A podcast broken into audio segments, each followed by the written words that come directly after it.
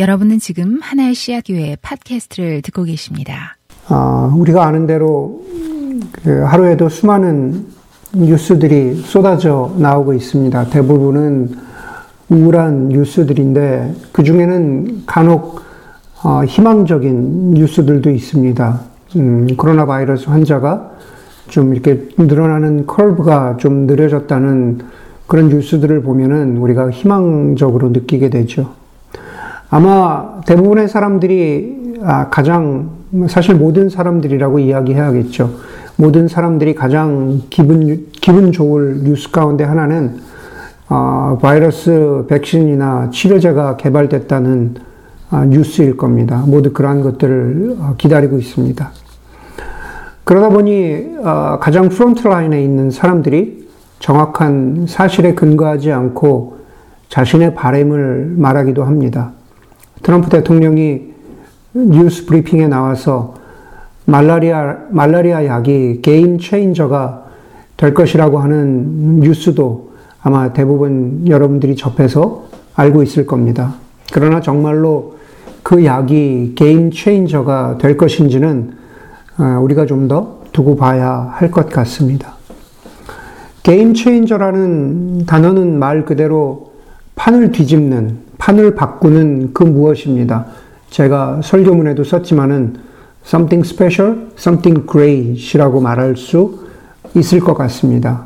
그런데 아, 조금만 뒤집어서 이야기하거나 조금만 뒤집어서 생각해 보면 지금 우리는 게임 체인저, 다시 말해서 판이 뒤집힌 상태를 살아가고 있습니다. 부정적인 의미에서 코로나 바이러스가 게임 체인저 역할을 하고 있는 거죠.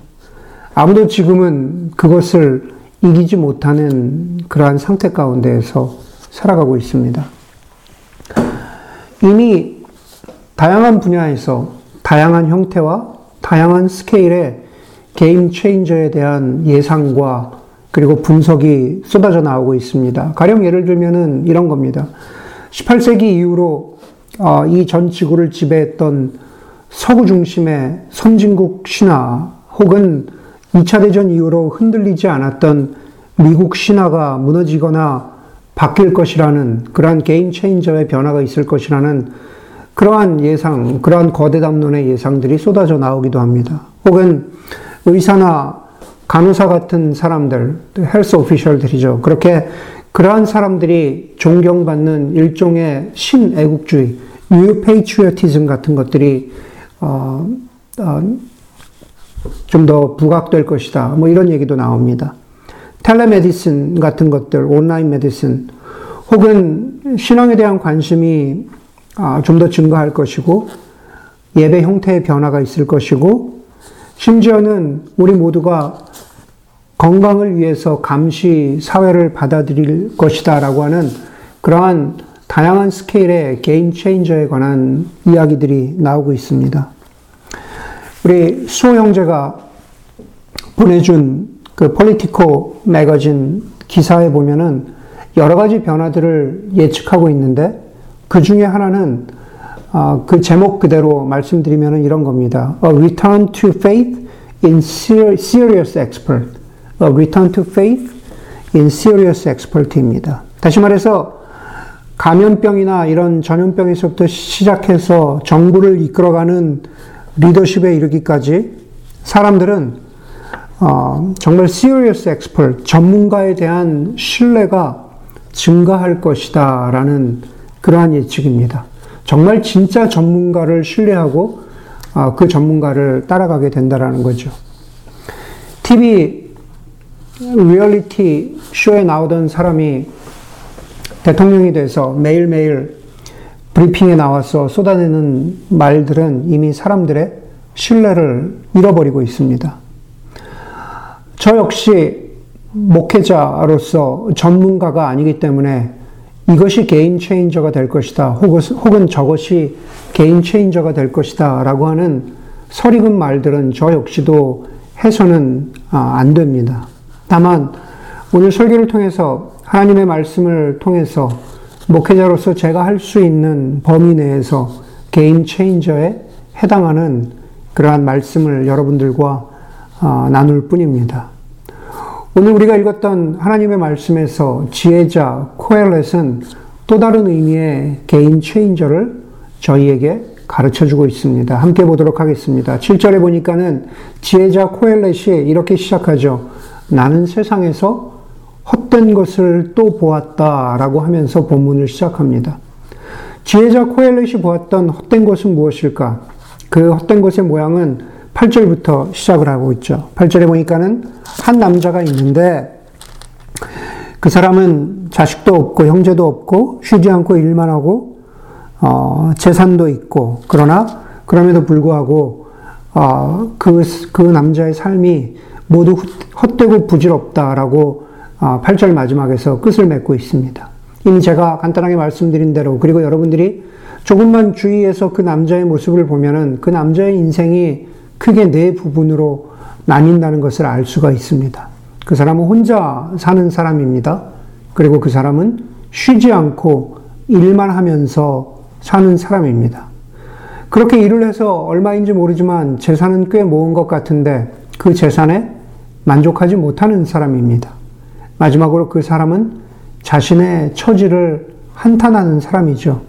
도대체, 도대체 내가 즐기지도 못하고 또 누구를 위해서 이 고생을 하고 있는가 불평하는 그러한 사람입니다. 아마 여기 8절에 나온 이 사람은 정말로 아, 혼자 산다는 것은 아닐지 모릅니다. 오히려 이 사람을 보면서 현대사회에서 혼자 산다라는 것은 자기 중심적으로 산다라는 것을 의미하는 것 같습니다.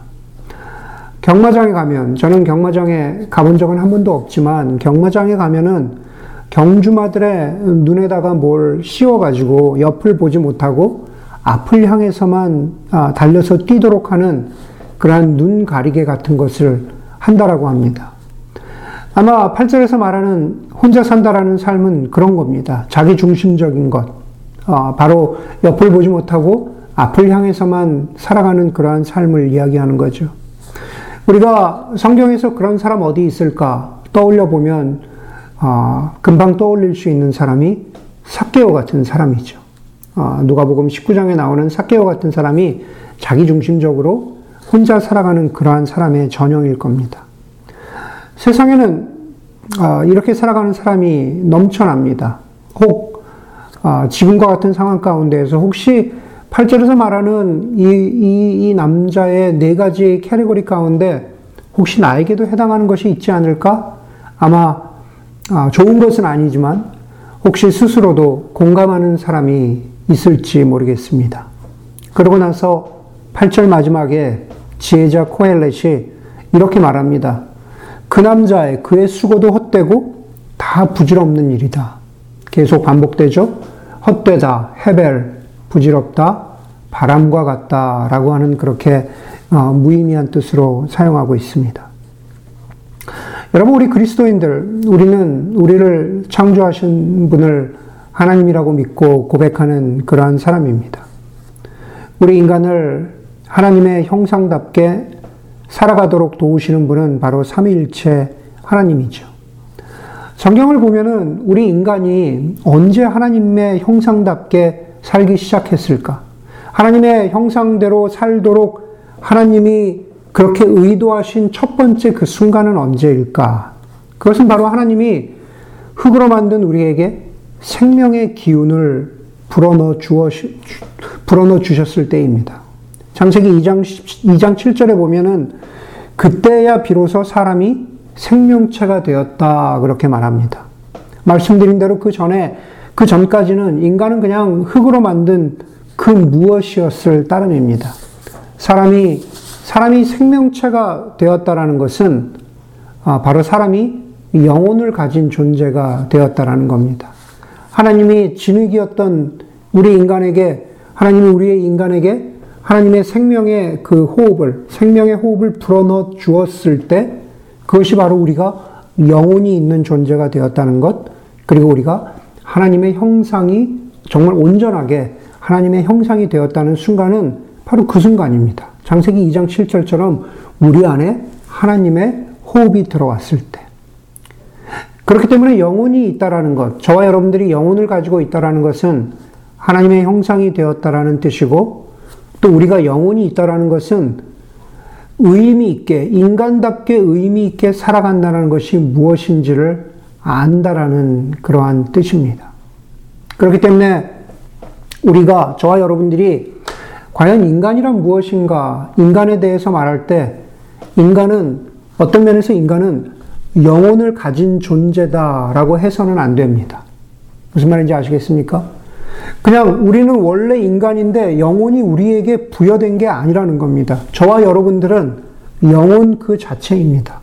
저와 여러분에게 영혼과 더불어서 육신이 있을 따름입니다.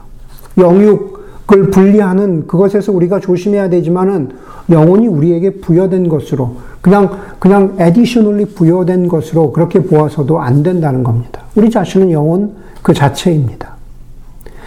제가 말씀드렸습니다. 우리에게 영혼을 주신 분, 우리에게 생명을 주신 분, 그래서 우리에게 삶의 의미를 주신 분은 하나님이라고 했습니다. 그 문장을 조금 더 풀어서 말하자면, 제가 설교문 여러분들 한번 읽어보십시오. 우리에게 생명을 주신 분, 다시 말해서 우리 인간의 그, 근원, 우리 인간의 기원, 오리진이죠. 그것은 하나님이시고, 그리고 우리에게 삶의 의미를 주신 분, 우리 인생의 목적, purpose, intention을 주신 분도 하나님이십니다. 우리를 만드시고 우리 우리가 어떻게 살도록 의도하신 그 하나님께서 우리가 어떻게 구체적으로 살아가도록 하시는가라는 activity, 활동의 모든 근원에도 하나님이 계셔야만 한다라는 뜻입니다. 다시 말해서 인간이라는 존재는 하나님 없이는 우리는 아무것도 아닙니다. 우리는 하나님 없이는 아무것도 아니에요. 그런데 여러분, 하나님 없이 살아가는 사람이 가장 많이 하는 말이 무엇일까요? 일반적으로 인간이 가장 많이 하는 말이 무엇일까? 그것은 바로 자성취 혹은 자존감이라는 그러한 말입니다. 자성취와 자존감 자체는 잘못된 단어는 아니지만 하나님이 없는, 하나님이 빠져버린 자성취와 자존감은 왜곡되기 쉽습니다. 유진 피러스 목사님이 이렇게 말씀하세요. 자, 우리가 셀프라고 하죠. 자아는, 셀프는 영혼에서 하나님을 뺀 것이고, 우리의 셀프라는 것은 영혼에서, 우리의 영혼에서 하나님, 하나님을 향한 모든 초월성, 그리고 하나님과의 친밀성을 다 쥐어 짜내고 남은 찌꺼기라는 그러한 표현을 하고 있습니다. 인간이 왜곡된 자아를 사용하기 시작하면 좀 어렵죠. 아, 인간이 왜곡된 자아라는 표현을 시작하지만, 표현을 사용하지만 그것은 영혼에서 하나님이 빠져버린 상태라는 거예요. 우리가 자존감, 자아 성취라는 말을 하지만은 그것은 하나님을 다 꽉 쥐어짜내고 남은 찌꺼기와 같은 것이라는 겁니다. 멀리 볼 것도 없죠. 아담과 하와가 그렇잖아요. 그들은 하나님이 생명을 주신, 그들은 하나님이 영혼을 주신 첫 번째 존재이지만 그 존재에서, 그 영혼에서 하나님을 거역하고 나니까 남은 것이라고는 왜곡된 자아라고 하는 보잘 것 없는 것. 그런데 그 보잘 것 없는 자아를 가지고 하나님처럼 되려고 하는 욕망만 죄를 지은 아담과 하와에게 남았던 것이죠. 바로 그 타락한, 타락한 아담과 같은 사람이 오늘 본문 8절의 사람입니다. 그 사람은 자성취라고 하는 그 타이틀을 붙잡고 열심히 일하죠.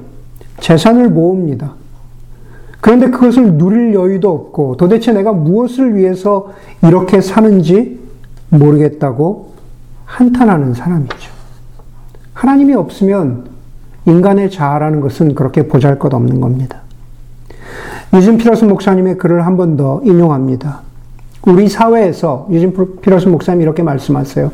우리 사회에서 영혼이, 영혼은 하나님과 함께 있는 풍성한 상태죠. 우리의 영혼이 자아로, 자아로 축소되고 나면 남는 두 가지 단어가 있습니다. 첫 단어는 자원, resource라는 것이고, 두 번째 단어는 역기능, dysfunctional이라는 단어입니다.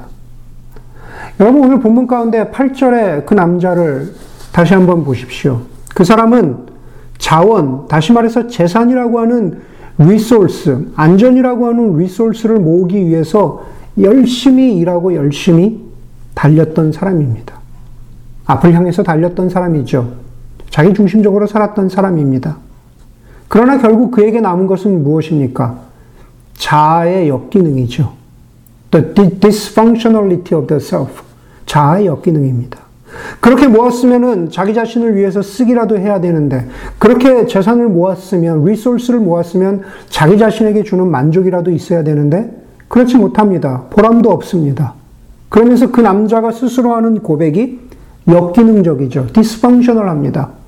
과연 나에게 무엇이 남았나?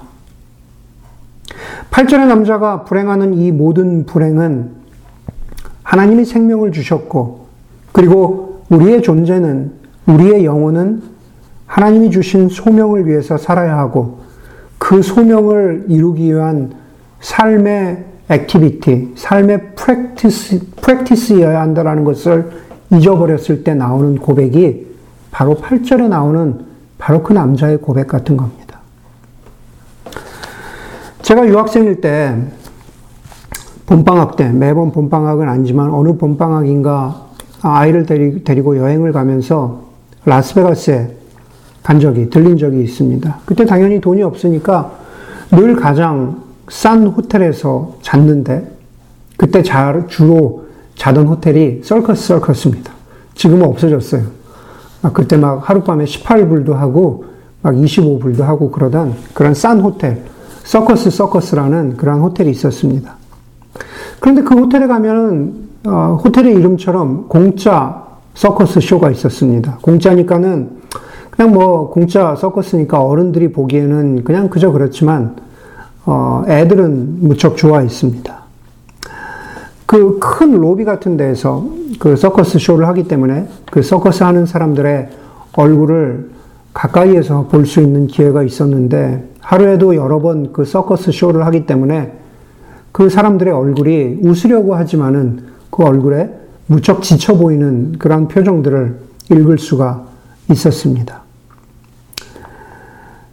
제가 가장 좋아하는 저작 가운데 하나인 도널드 밀러는 내가 찾은 하나님은 이란 책에서 우리의 인생을, 저와 여러분들의 인생을, 인간의 인생을 서커스에 비유합니다. 이렇게 말하고 있죠. 서커스는 되게 초라하다. 우리의 인생 말이다. 우리는 저마다 시시한 쇼들과 실없는 일들을 하면서 모두들 거기에 우리의 운명을 건다. 라고 그렇게 표현했습니다. 열심히 살지만, 재산을 모으지만, 그러나 영혼이 없는 인생, 생명이 없는 인생, 하나님이 없는 인생은 시시한 서커스와 같습니다. 우리 모두는 8절의 남자처럼 그것이 다인 것처럼 거기에 인생을 걸어보지만 지금 우리가 겪고 있는 이 세상, 세상과 상황은 그것이 얼마나 부질없는 것인가 하는 것을 어떤, 어떤 면에서 증명해, 증명해 주고 있는 것이죠. 지난 몇 년 동안 우리가 살고 있는 미국 사회는 꽤 괜찮았습니다. 실업률이 3% 미만이다라는 이야기도 많이 했고 정말로 호황인 것 같았습니다. 그러면서 우리 모두가 그럭저럭 괜찮은 삶을 살아왔습니다.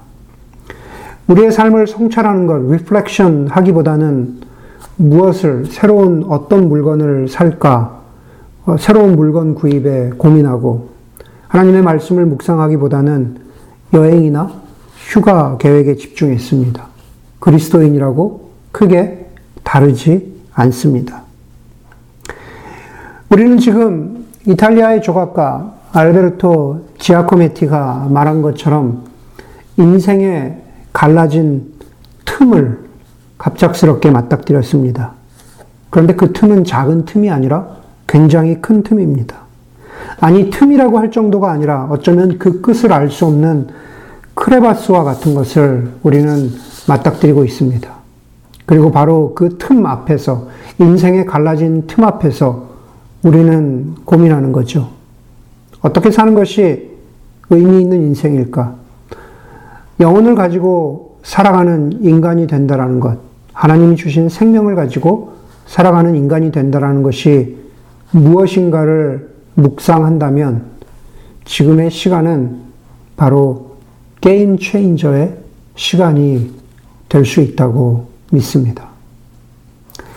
지혜자 코엘렛은 9절 이하에서 혼자보다는 둘이 낫고 둘보다는 셋이 낫다고 합니다. 그러고 마지막에 삼겹줄은 쉽사리 끊어지지 않는다라고 격려합니다. 이 구절을 두고 어, 제롬이나 초대 몇몇 교부들이나 중세 신학자들은 이 삼겹줄은 삼위일체 하나님을 상징하는 것이라고 해석을 했습니다. 그런데 그것은 좀 과한 해석입니다. 좀 알레고리칼한 해석이라는 말이죠. 그러나 삼겹줄이 공동체를 뜻한다.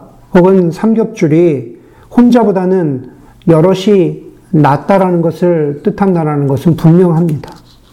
우리가 전도서에서 계속 만나게 되는 단어는 헤벨입니다. 헛됨, 바람 같은 것이라고 말씀드렸죠.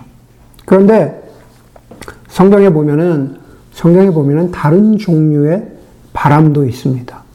헤벨은 헛된 바람이지만은 헤벨은 헛된 연기 같은 것이지만 다른 종류의 바람, 윈드도 있습니다. 사도행전 2장을 보면은 교회가 시작되는 마가의 다락방에 120명이 기도하고 있을 때 하늘로부터 세차고 강한 바람 같은 것이 임했다고 성경은 말하고 있습니다. 바로 성령을, 성령 하나님을 상징하는 표현이죠. 그것은 전도서에서 말하는 헛된 바람과는 완전히 다른 종류의 바람입니다. 성령 하나님은 생명이고, 성령 하나님은 영원히 지속될 호흡이고, 성령 하나님은 바로 창세기 2장 7절에 우리에게 불어 넣어 주셨던 영혼과 같은 그러한 존재입니다. 교회 공동체는 무엇일까? 교회 공동체는 성령 하나님이 다시 우리들에게 불어 넣어 주시는 하늘로부터 임하는 호흡과 생명을 가지고 그것을 받아서 살아가는 사람들이 그것이 바로 그리스도인이고 교회입니다.